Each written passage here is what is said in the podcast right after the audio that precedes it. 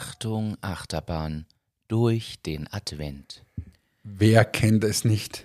Der September, gefühlt haben da alle Geburtstag. Wirklich alle. Oder sehr viele zumindest. Es ist, September ist der Monat, wo irgendwie ziemlich viele.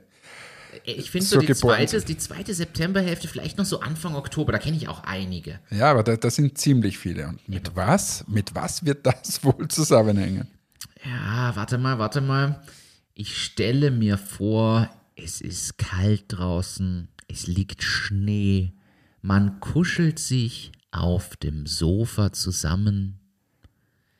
Man hat vielleicht einen Glühwein getrunken Und schläft dann ein. und empfindet dadurch den Partner oder die Partnerin noch mal attraktiver, als er oder sie ohnehin schon ist.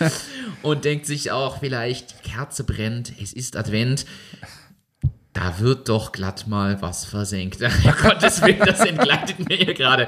Also, Apropos entgleiten.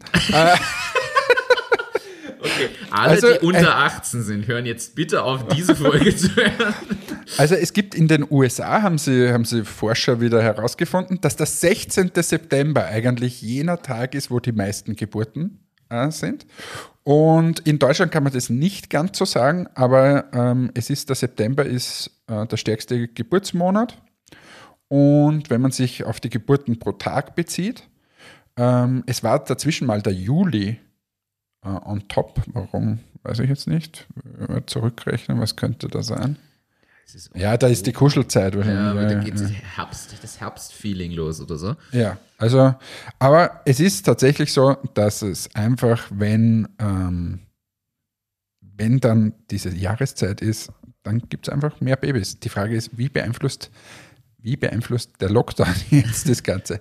Haben, haben wir auch schon mal, glaube ich, drüber gesprochen. Das stimmt. Also da, ja da gibt es Lockdown-Babys jetzt. Lockdown-Babys und Lockdown-Scheidungen. Also wird wieder spannend, wie das ist. Also entweder gibt es viele Scheidungen im September oder ziemlich viele Babys im September. Aber in diesem Sinne kann man quasi sagen, nutzt die Kuschelzeit. Wenn ihr Kinder plant, nehmt euch eine Auszeit.